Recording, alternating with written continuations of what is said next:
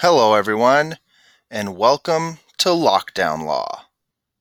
Thank you for tuning in, and I hope you enjoy this episode.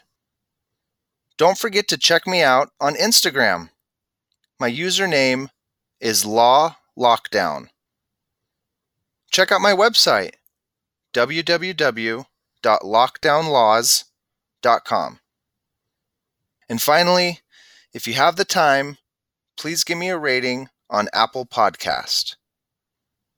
Either way, thank you for listening, and I appreciate your support. Hello, everyone, and welcome to Lockdown Law. My guest today is attorney Daniel Gwynn. Daniel has been an attorney for over 20 years in Michigan and has specialized in employment law. Daniel, thank you for being on this podcast today. Well, thank you for having me, Ian. My and pleasure. What's it like being an employment law attorney? Well, it's uh, it's pretty exciting. Uh, I've been doing it a while, and uh, our firm does do. Uh, we represent both employers and employees. Um, I enjoy both sides uh, of the V uh, in employment law cases, and you know most people have an emotional attachment uh, to their work. It's part of their identity, and it's always interesting to, you know, meet the employers, get their position, and help employees as the situation calls for. Very fascinating. I think that gives you a, a great perspective when you can represent uh, both both sides. Um, I really want to talk to you today about social media um, a lot's been going on in the news with Twitter and Facebook banning people. So, my first question to you is Can Twitter and Facebook and other social media platforms legally ban any user they want? Well, uh, the short answer and the answer as the law is today is that yes, they can. Um, the First Amendment to the Constitution does protect speech from government censorship, but the social media companies, being private entities, uh, can ban users uh, for virtually any reason. I, I think the issue there, however, is that despite that law. And despite the status of the law today, it does not really address some of the issues that have arisen in our society because of the ubiquitous nature of social media and how many people across the world uh, actually use it. Yeah. And so if we just take it step by step, the first four words or five words of the First Amendment says Congress shall make no law. Um, that over the years, you know, they, it, it's amazing to me in studying history that the Bill of Rights, the first 10 amendments, uh, for a major part of our history, was thought to only apply to the federal government. That changed over the years. State governments are now included in that. So basically, what that means now is state action. There has to be some sort of government actor we don't have that with with twitter and facebook. They are a private company. Then there's like two other kind of exceptions whether it's a traditional public forum which i don't think social media is and then there's a, a catch-all if there's a traditional public function and i think there's some case law having to do with like companies operating a private town or if you know the government contracts out firefighting services or, or things like that that would be a traditional public function and sort of a, a catch to to this state action doctrine. But the the first step in the analysis is is there state action? And so with twitter and facebook they're private companies and so there's no state action there correct? That is absolutely correct. Uh, and as i said it's correct, but it doesn't seem to resolve some of the controversies that we have in our society today. Yes. Um, and the thing that fascinates me, and maybe this is above my pay grade because uh, I'm not a social media expert, But I would have thought that the free market would have stepped in by now and, um, you know, created some platform to um, for all these disgruntled folks who got kicked off of Twitter and Facebook. But that hasn't really happened yet, has it?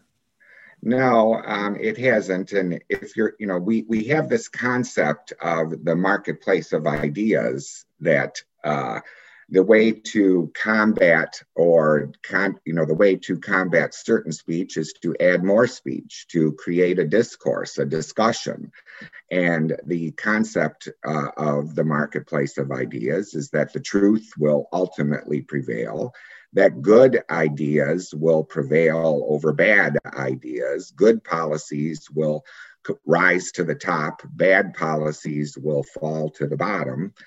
Uh, but you know, in in recent years, it seems that especially with social media, the marketplace of ideas concept, you know, may not be working today in the way that it was intended. Um, when you see uh, false information, when you see hate speech, when you see misinformation proliferating on social media and spreading like wildfire. Uh, in recent times, it, it appears uh, that some of these uh, false ideas, false narratives have prevailed over the truth. And that's one of the issues that I, I think is coming to the forefront when it comes to social media. Yeah, and so there is sort of an alternative social media platform called Parler. Um, and what happened recently, though, is Amazon has some web service or support service, and they banned Parler from that. Can Amazon bar the social media site Parler from appearing on their support web services? Under current law, they can. And the, the way I, I kind of look at this situation uh, is coming at it from a little bit of a different angle. I mean, for example, could uh, Amazon, for example, be forced uh, to carry uh, a platform that it, disag- that it disagreed with? Or could it be compelled uh, to carry speech or a platform that uh, promoted ideas or misinformation that it deemed unacceptable? And I, I think that the answer to that is clear uh, that it, it has every right uh, to reject uh, speech as a private entity with which it disagrees. And therefore, you know, the action of Amazon in refusing to host the Parler website uh, under current law is is lawful. Again, we, we do not have state action here. You know, that's such an excellent point that we often forget is that uh, Twitter and Facebook they have First Amendment rights as well they have a, a I guess a freedom of association, whoever they want to associate with or do business with. Is that a fair way of looking at it? I think it's a good way to look at it. The First Amendment applies on, you know, to both sides. Uh, you know, companies have a First Amendment right to promote their uh, agenda or their ideas, just as individuals do. Yeah, and it's a slippery slope if the if the government starts regulating these private businesses. I mean, what's to stop them from telling CNN, "Hey, you're having too many liberal guests. You need to have more conservative guests," or you know, vice versa with Fox, or even them telling me who my next host should be for my podcast. um, right. We don't want that. No, we don't. Um, so yeah, that that is a, an interesting way to look at it. Um, but this, to me, in my head, when you know you hear about Twitter kicking people off for whatever reason, these individual users, that's one thing. Um, Amazon banning Parler, a, a, an entire social media platform, that seemed extreme to me in my head Do you do you think there's a difference between the two, or is it just like you said? You know, you run through the same analysis, and and Amazon has that First Amendment right as well. I do think it's the same analysis uh, under current law. However, um, I do think that there are some inherent issues uh, that under current law as well. I mean, with the with the broad spectrum of social media and with how many people are using it, you know, the question I think that we need to look at is: Do we want uh, an entity, a powerful entity like Amazon, to be the gatekeeper of speech and to also set the standards for what speech is acceptable and what what, what speech is not. I, think that there are a lot of problems with that given the, the power of some of these social media platforms and and the hold that they have on speech over the internet. Yeah, and you know this is a problem. You have people self-censoring. Um, that's not good. You're driving people underground, which is not good. Um, you're creating these echo chambers where, you know, people are surrounded by other people who have the same exact views that they do, which is not good.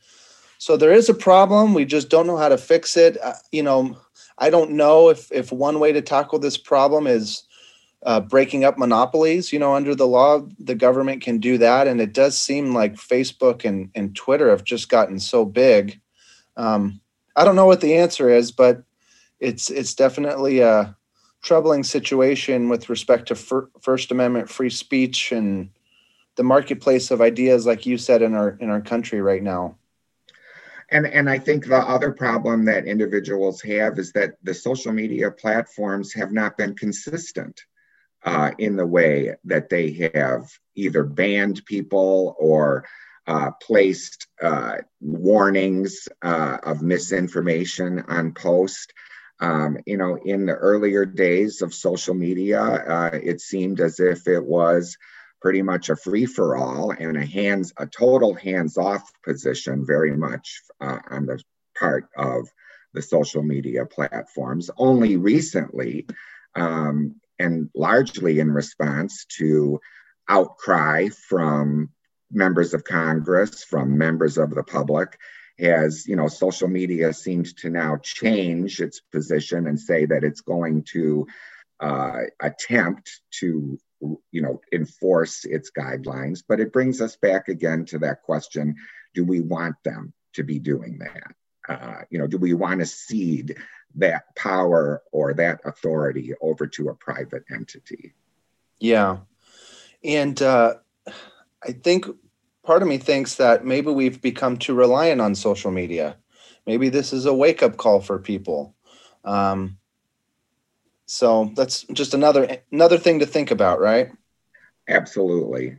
Um, we got along without social media uh, for decades and centuries. Uh, it's a new phenomenon, and I think that you know the legal community, the government, um, the public, everyone is has a different opinion on it, and it is something that people are struggling with um, in a number of ways as to how it should be regulated. Should it be regulated at all? and what can we do uh, with this uh, new form of communication? Well said. Let's talk about your free speech rights in the workplace. Do you have free speech rights in the workplace? Uh, well, again, let's go back to our rule. Um, you know, the there is no state action if you are working for a private employer. And so, no, uh, you know, employee, then this comes as a shock uh, to many employees. In fact, you know, one of the recent statistics I uh, did come across was that 65% uh, of Americans believed that they do have uh, free speech, uh, you know, at least on social media as it relates to their employment. Wow. And as as we have seen uh, in recent you know, just in the very recent past, uh, there have been scores of employees who have lost their jobs uh, because of uh, expressions and speech that they have engaged in off duty, away from work on social media. Um, you know, certainly the recent uh, incidents at the Capitol in uh, Washington, D.C., where individuals believed uh, that they were exercising their First Amendment rights to protest and a peaceful protest and assembly. Um, were, I'm sure many of them were shocked uh, when they came home and found out that they no longer had a job. Um, certainly, uh, you know, we have seen cases where employees engage in what is lawful conduct outside of work, uh, where they have exercised uh, their right to free speech, which they do have. Uh, but I think the point is, is that there's the consequence uh, to it when it comes to your employment. If you, for example, um, are expressing your First Amendment rights at a KKK rally, uh, you may not you may not be surprised when you come back to work to find out the termination slip is uh, being presented to you. Um, so no, um, employees in the private sector uh, do not uh, have a, have freedom of speech uh, because the employer again is not a state actor. And is that where that term employee at will comes from? It certainly is part of it. Um, you know, employment at will, a very uh, powerful doctrine at you know in play in virtually every state, with the exception of those employers or employees who work under a union contract or just cause contract. Certainly, government employ employment is different for most uh, government employees. But the at will employment doctrine basically states that an employer may terminate or change a condition of employment of an employee for a good reason, a bad reason, or no reason at all, uh, as long as the reason is not discriminatory, as long as the, a motivating factor for the adverse employment action does not touch upon a protected class or category of the employee. Those would, you know, the common ones are, you know, certainly it would be unlawful or impermissible for an employer to terminate an employee because of race, because of gender, because of disability, uh, sexual orientation is new uh, and also been added. Uh, it's been present at the state level in many states, but only recently added uh, at the federal level. And in addition, um, impermissible reasons for employment, for termination or adverse action against an employee would also include uh, conduct certain conduct is protected as well. And, and the, the common example here is the whistleblower, um, the individual employee who reports or is about to report wrongdoing on the part of the employer to a public body. Uh, that affects the public at large. Um, so in that case, it's not just the individual's status that is protected, also their conduct. Uh, another example certainly are or is employees who seek to form a union. Uh, you know, if they act in concert with other employees seeking representation for exercise of their rights, under the National Labor Relations Act, that uh, conduct uh, is protected and would be an impermissible reason for an employer to terminate an employee or take other adverse action against him or her. That is an excellent analysis. Thank you for that. Um, so, similarly with workplace emails, if you are um, emailing at work, your employer could have access to those emails. Is that correct? It is correct. And this is another um, area that, I mean, I can just say anecdotally in my own practice that has come as somewhat of an unwelcome surprise uh, to, many, to many employees, I'm sorry to say. Um, and this touches upon another, you know, issue, and that is privacy. You know, an employee does not have a, an expectation of privacy in emails where the employee is using the employer's equipment and when the employee is working on company time. Um, so, you know, this comes, as I said, as an unwelcome surprise in certain employment discrimination cases uh, where employees have been terminated for inappropriate use of company uh, email or other electronic communications. And most employee handbooks today, um, if you know if they're well drafted, um, should clearly spell out to the employee that their communications on company electronic data are not private uh, and are subject to review uh, by the employer. In fact, uh, they belong uh, to the employer.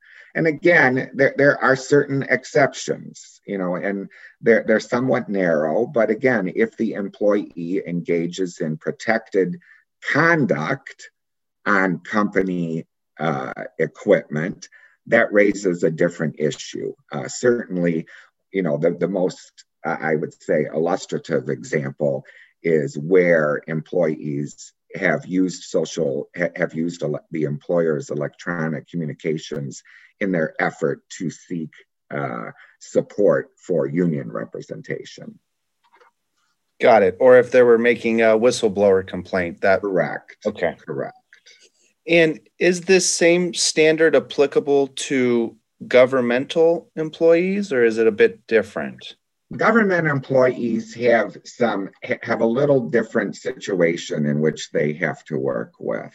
Um, you know government employees um, can do have first amendment rights to speak out on a matter of public interest or public concern um, where they do not uh, enjoy that right is where their speech uh, is part of something that they are supposed to do as part of their job description. Um, you know, we, we do have the case uh, of uh, a government, um, I, I, believe he was uh, some kind of prosecutor um, who uh, uh, basically, as part of his job, was to review uh, an affidavit in support of a search warrant. Um, and in, re- in that review, um, in his opinion, uh, he uncovered misrepresentations of fact in the underlying affidavit to support the warrant. Um, he, of course, uh, made this public and uh, suffered adverse employment action as a result of it and ultimately sued um, the government. And the case uh, law, or the case as it was decided, um, held that uh, he did not uh, exercise a First Amendment right in this instance, that he was acting simply in the scope of his employment. Um, and therefore, his speech uh, was not protected uh, by the First Amendment. You know, in other words, the the court uh, held that were we to hold otherwise, uh, the courts would be in the position of basically, you know, I, I would say acting as a super personnel agency or department uh, and trying to determine what was within the employee's scope of employment and duties and what was outside of it. Um, so, state uh, government employees um, need to be cautious. I would say that if they choose to speak out uh, publicly, that they really are expressing a matter of public concern and not simply uh, an opinion that is uh, expressing a disagreement with superiors, uh, which uh, when they're asked to perform the duties of their position. And you have to be careful because your employer has a lot of power. the government um, enjoys an unlimited budget and yeah. uh, also they enjoy uh, a very uh, large staff uh, of attorneys very well versed uh, in uh, first amendment law and they have the time you know absolutely they can, they can litigate for years no problem yes they have a they they hold a distinct advantage over uh, private employers and um, and private attorneys like you and me. Yes, for sure. Well, so what are some practical tips for employees in terms of exercising free speech rights in a responsible way without fear of termination? I'm going to give an answer for you, even and Ian, and I don't know if your listeners are going to like it. Okay. Uh, but, but I, I do want to protect employees. I mean, a job today is a very precious commodity. And to lose a position um, because of speech that is deemed to be contrary to the employer's interest or hate speech, uh, and the way that it can spread on social media can certainly damage not only the employee's current employment, but can also damage um, their opportunities to seek subsequent employment. So, although it may make um, some employees unhappy, uh, the best advice that I can give is limit your social media to family picnics, um, holidays, uh, in, you know, enjoyable experiences with friends and family, and keep your political, your religious, um, and some of your more, I would say, inflammatory beliefs or conduct off social media. You know, I look at this and I think back, being in my 60s uh, now, I look back and I, I say to myself, before the advent of social media, we all were fine. Uh, we were able to express our views in other forums um, that did not uh, implicate our employment. And I, I, would say that, you know, until things settle out uh, with the status of current law, um, and being the conservative person I am when it comes to protecting an employee's rights to employment, um, my advice, as I said, is um, keep it friendly, um, keep it neutral, and keep it personal, um, which is basically how social media really started. Uh, you know, it's only in recent years that it became this uh, vessel uh, for all types of political and inflammatory speech that in some cases has resulted uh, in, in very sad circumstances for employees that have lost their jobs. Yeah, and I guess the that's very good practical advice. I guess the flip side to that coin is what we were talking about earlier. You know, we're getting back to a little bit of self censorship and um, you know a limitation in the marketplace of ideas which is never good for a thriving democracy.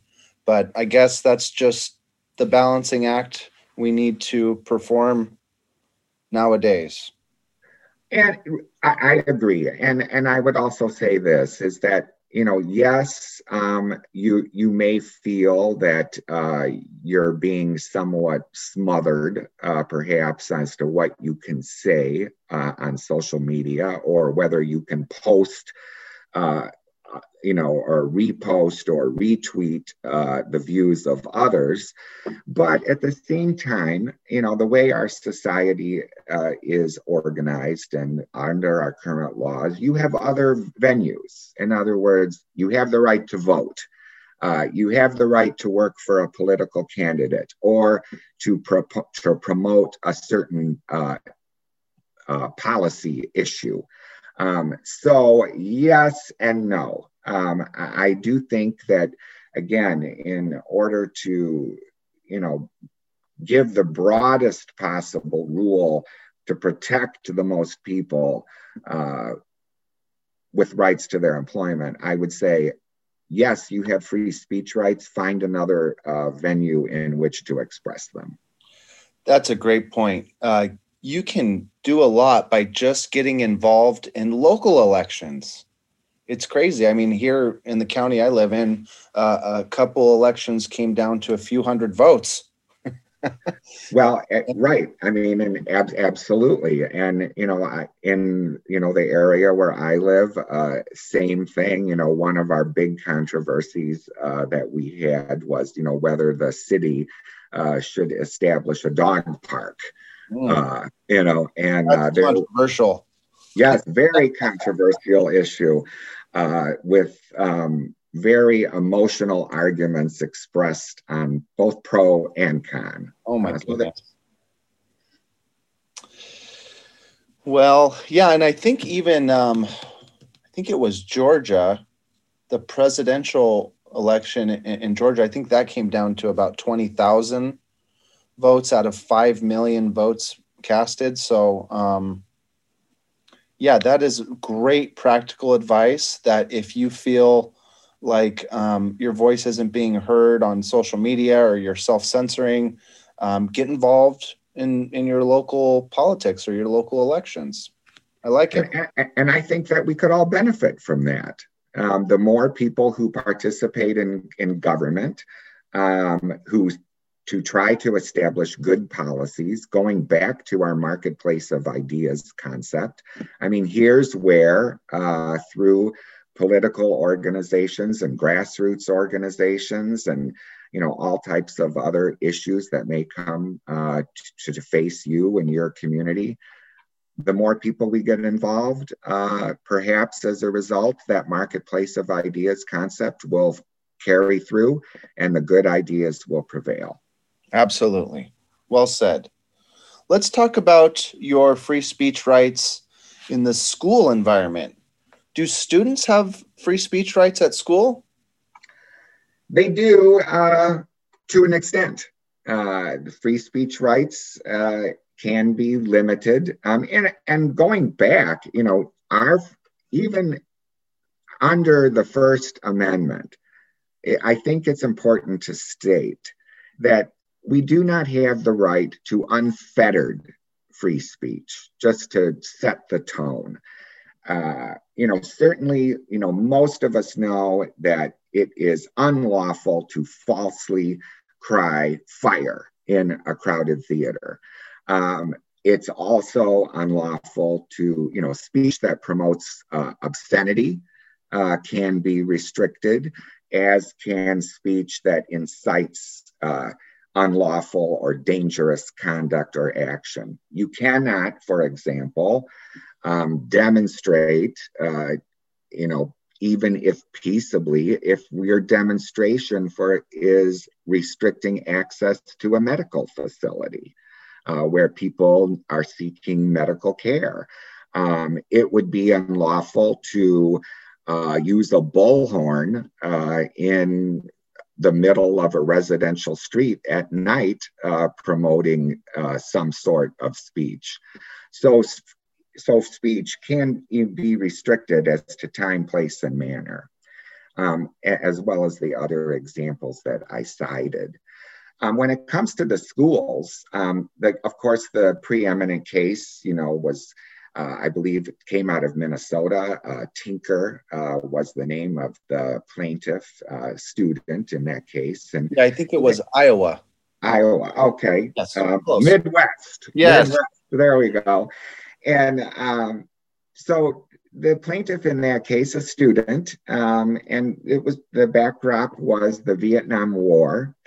Um, and the students wore black armbands uh, to school as a matter of protest. And of course, the school, uh, you know, wanted to ban uh, this uh, this expression. And you know, basically, uh, the courts held that you know that students do have a limited right uh, to speech in schools they cannot disrupt classroom instruction or the educational process. And in the Tinker case, it was determined that the wearing of these uh, black armband, armbands did not did not unduly disrupt the educational process. I, I think it's also been expanded uh, in recent years when it comes to violence in the schools. Um, certainly, you know, speech that uh, on behalf of students or on the part of students, and again, the backdrop here is school shootings. Um, you know, terrible, horrible events that have occurred across the country. Um, speech that incites violence um, can also be restricted if expressed uh, by students. And there have been, you know, a number of examples, sometimes sadly uh, discovered after the fact, uh, where students have expressed um, threats of violence on social media. Um, and there's been uh, horrific consequences. Yes. How about this one for you? Because I, I read an article you wrote that was just fascinating. So I want to bring this this up. Can an employer terminate someone for cigarette smoking? well, it depends on the state where you live. Okay. Um, certain and you know certain states uh, would prohibit uh, an employer from terminating an employee for cigarette smoking, especially off duty. Um, but when we go back to the at will employment doctrine, um, where an employer may terminate an employee for a good reason, bad reason, or no reason at all, as long as it's not discriminatory, um, cigarette smoking does not constitute protected conduct. Um, and employers may uh, terminate employees for cigarette smoking, even off duty. Um, I, I, think it's rare uh, because, you know, again, there's a balance here where employers need employees. Um, they want to have uh, a competent and professional workforce. Um, and so I haven't seen a lot, a, lot of uh, activity uh, in this regard um, in my own practice, but certainly um, it would be lawful in many states uh, for an employer to terminate an employee for cigarette smoking. Um, and virtually, you know, again, we're going back to off duty conduct or misconduct. And either one um, in certain circumstances can be grounds for termination uh, of employment. Um, cigarette smoking, of course, is completely legal. Um, and even, but it still uh, is grounds for termination legally in certain states.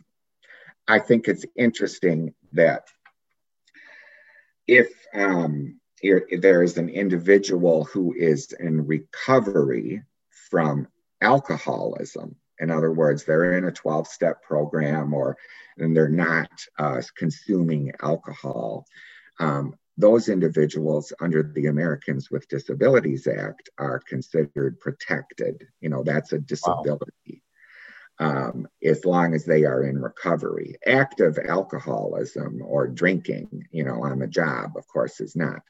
But when it comes to cigarette smoking, um, individuals who are, you know, in, I would say, I, I'm not a physician, but I would say in recovery from the effects of um, cigarette or nicotine addiction are not similarly protected um, under the ADA. And um, from what I have been able to determine, um, that was uh, the result of active lobbying uh, by the tobacco industry when the Americans with Disabilities Act was passed by Congress.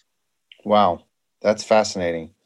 One of the things that blew my mind uh, when I went to law school, coming from California to Indiana, was smoking inside restaurants. I had never seen that before. I don't know if it's still legal Is it still legal in some of those Midwestern states to to smoke inside a restaurant? In Michigan, you can no longer smoke in a restaurant or in a bar. Um. And I'll be aging myself here, but um, I remember um, smoking in college uh, with the professor um, you know, during class uh, and during taking final exams and everything else. This is an undergraduate. And, you know, again, I don't even know if I should say this, but um, I kind of hit, went to a, I, I had some very liberal, uh, left leaning teachers in my high school. And, uh, you know, I distinctly remember my high school English teacher um, when I was studying with her in independent study, um, not only running around barefoot, um, this is in the 70s, uh, but also smoking in high school. Wow.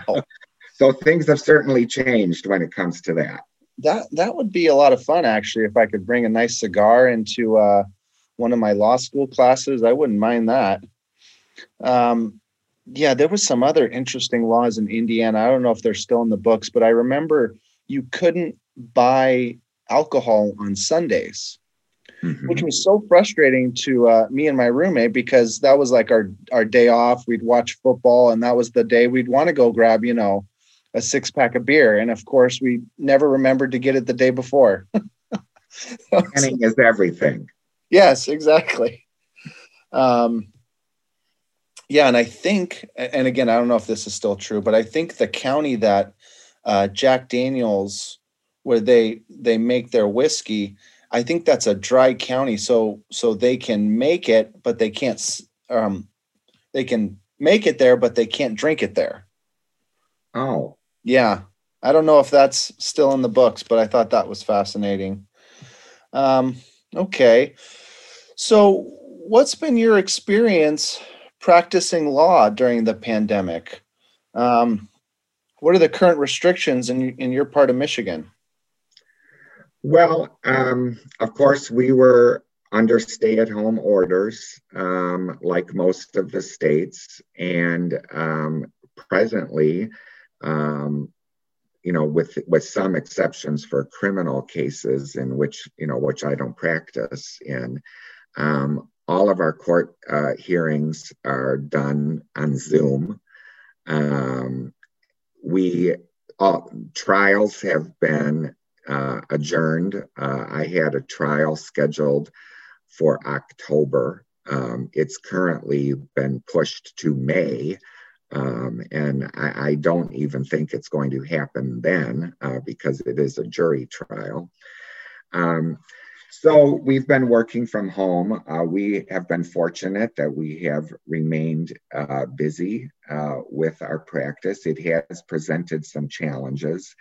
Um, in my own practice, my associate, uh, who I rely on extensively, uh, she's an excellent researcher and writer.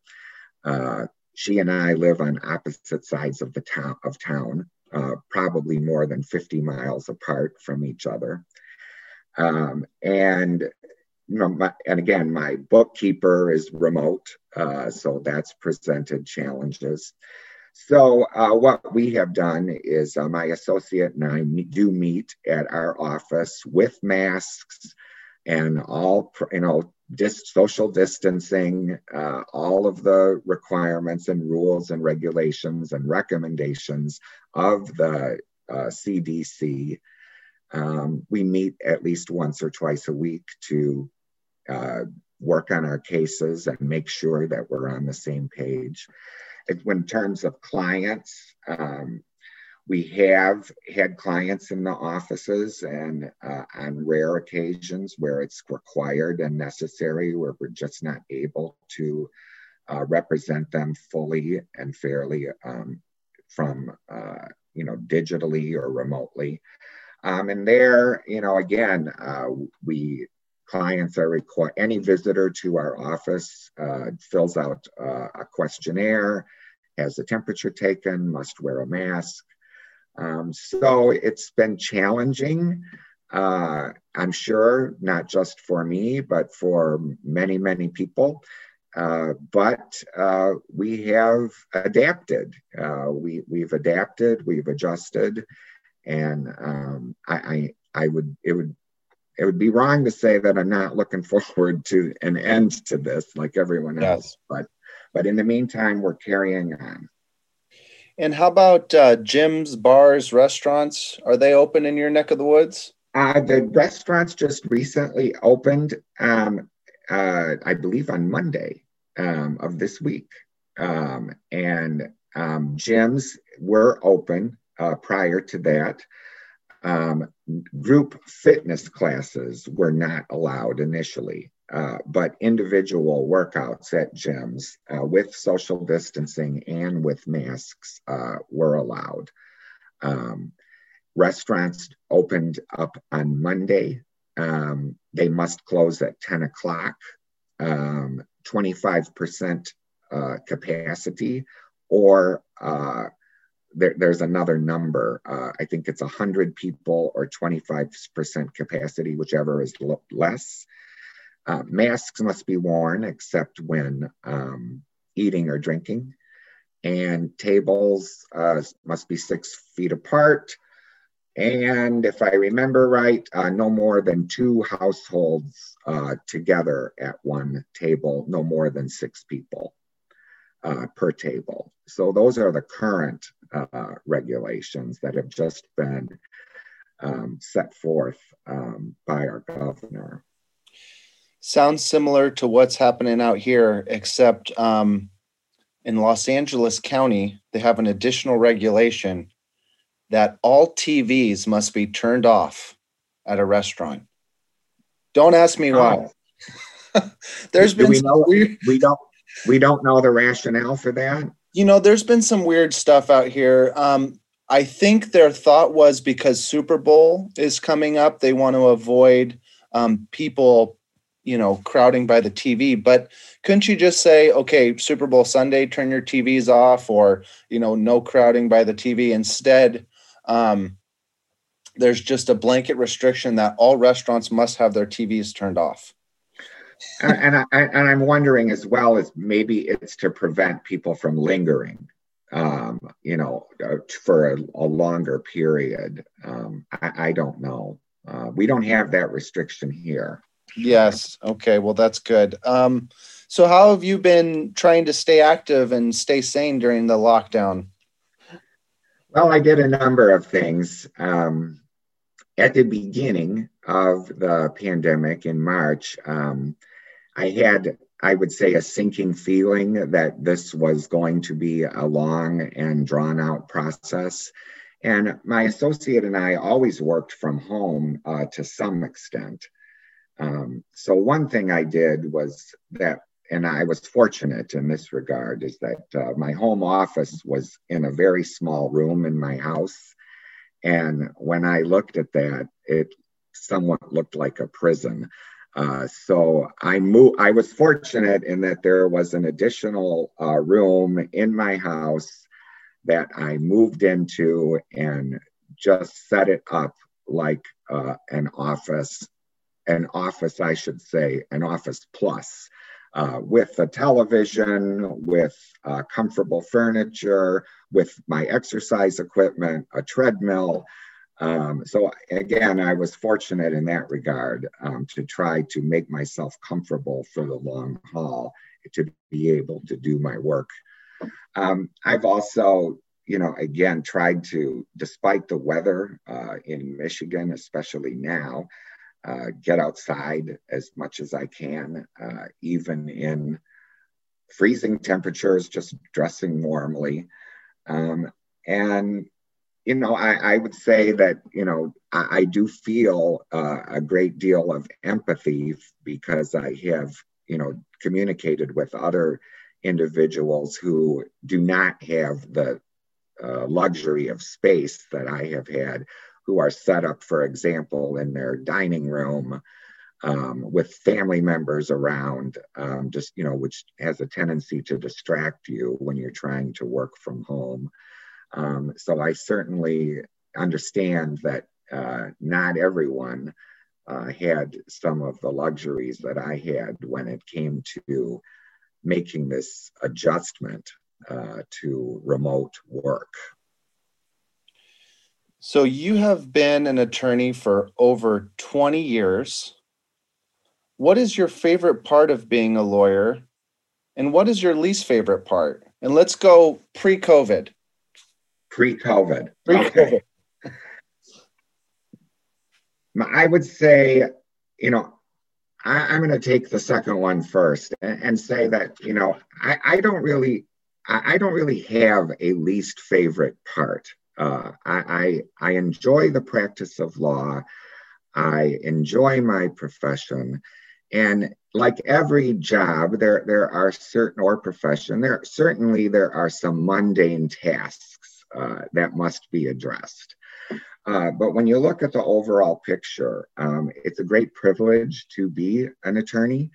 Um, I enjoy meeting the clients, sol- helping solve their problems, uh, helping them in any way that I can.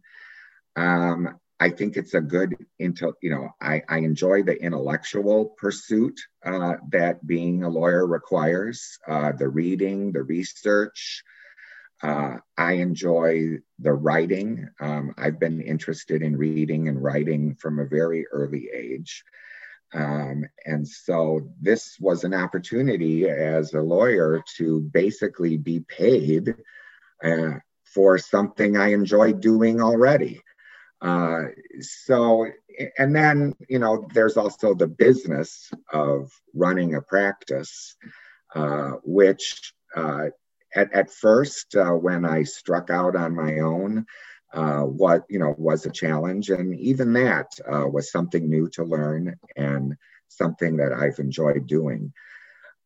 The practice of law today, you know, I, I look at uh, the number of students who are in law school. Um, it's much less; they're, they're much fewer than when I uh, was in law school the cost, of course, is exorbitant uh, today uh, compared to what uh, I paid for tuition and such. But despite all that, um, if there, if anyone is interested in the practice of law, despite the challenges, uh, I, I, totally recommend it uh, as a profession, a laudable profession, a privilege, an interesting profession, and a profession that you can do pretty much for as long as you wish, you know, as long as your health permits. Um, there's so many opportunities out there. Um, certainly, there might be less today because of the economy, but I wouldn't discourage anyone uh, from pursuing a legal career uh, if that's what they want to do. And we have a lot of power, and you can do a lot of good with that power. And so, yes, absolutely. I think that was uh, very well said. Um, Daniel, I really enjoyed this conversation. I learned a lot, and I want to thank you for your time and expertise. Ian, I very much enjoyed the opportunity to participate in today's podcast. Thank you so much for having me. It's been my pleasure. The information provided in this podcast does not and is not intended to constitute legal advice. Instead, all information, content, and materials available on this podcast are for general informational purposes only Information in this podcast may not constitute the most up to date legal or other information. Listeners of this podcast should contact their attorney to obtain advice with respect to any particular legal matter. No reader or listener to this podcast should act or refrain from acting on the basis of information on this podcast without first seeking legal advice from counsel in the relevant jurisdiction. Only your individual attorney can provide assurances that the information contained herein and your interpretation of it is applicable or appropriate to your particular situation. Use of and access to this podcast or any of the resources contained within the podcast do not create an attorney client relationship. The views expressed at or through this podcast are those of the individual author writing in their individual capacities only, not those of their respective employers. All liability with respect to actions taken or not taken based on the contents of this podcast are hereby expressly disclaimed. The content on this posting is provided as is. No representations are made that the content is error free.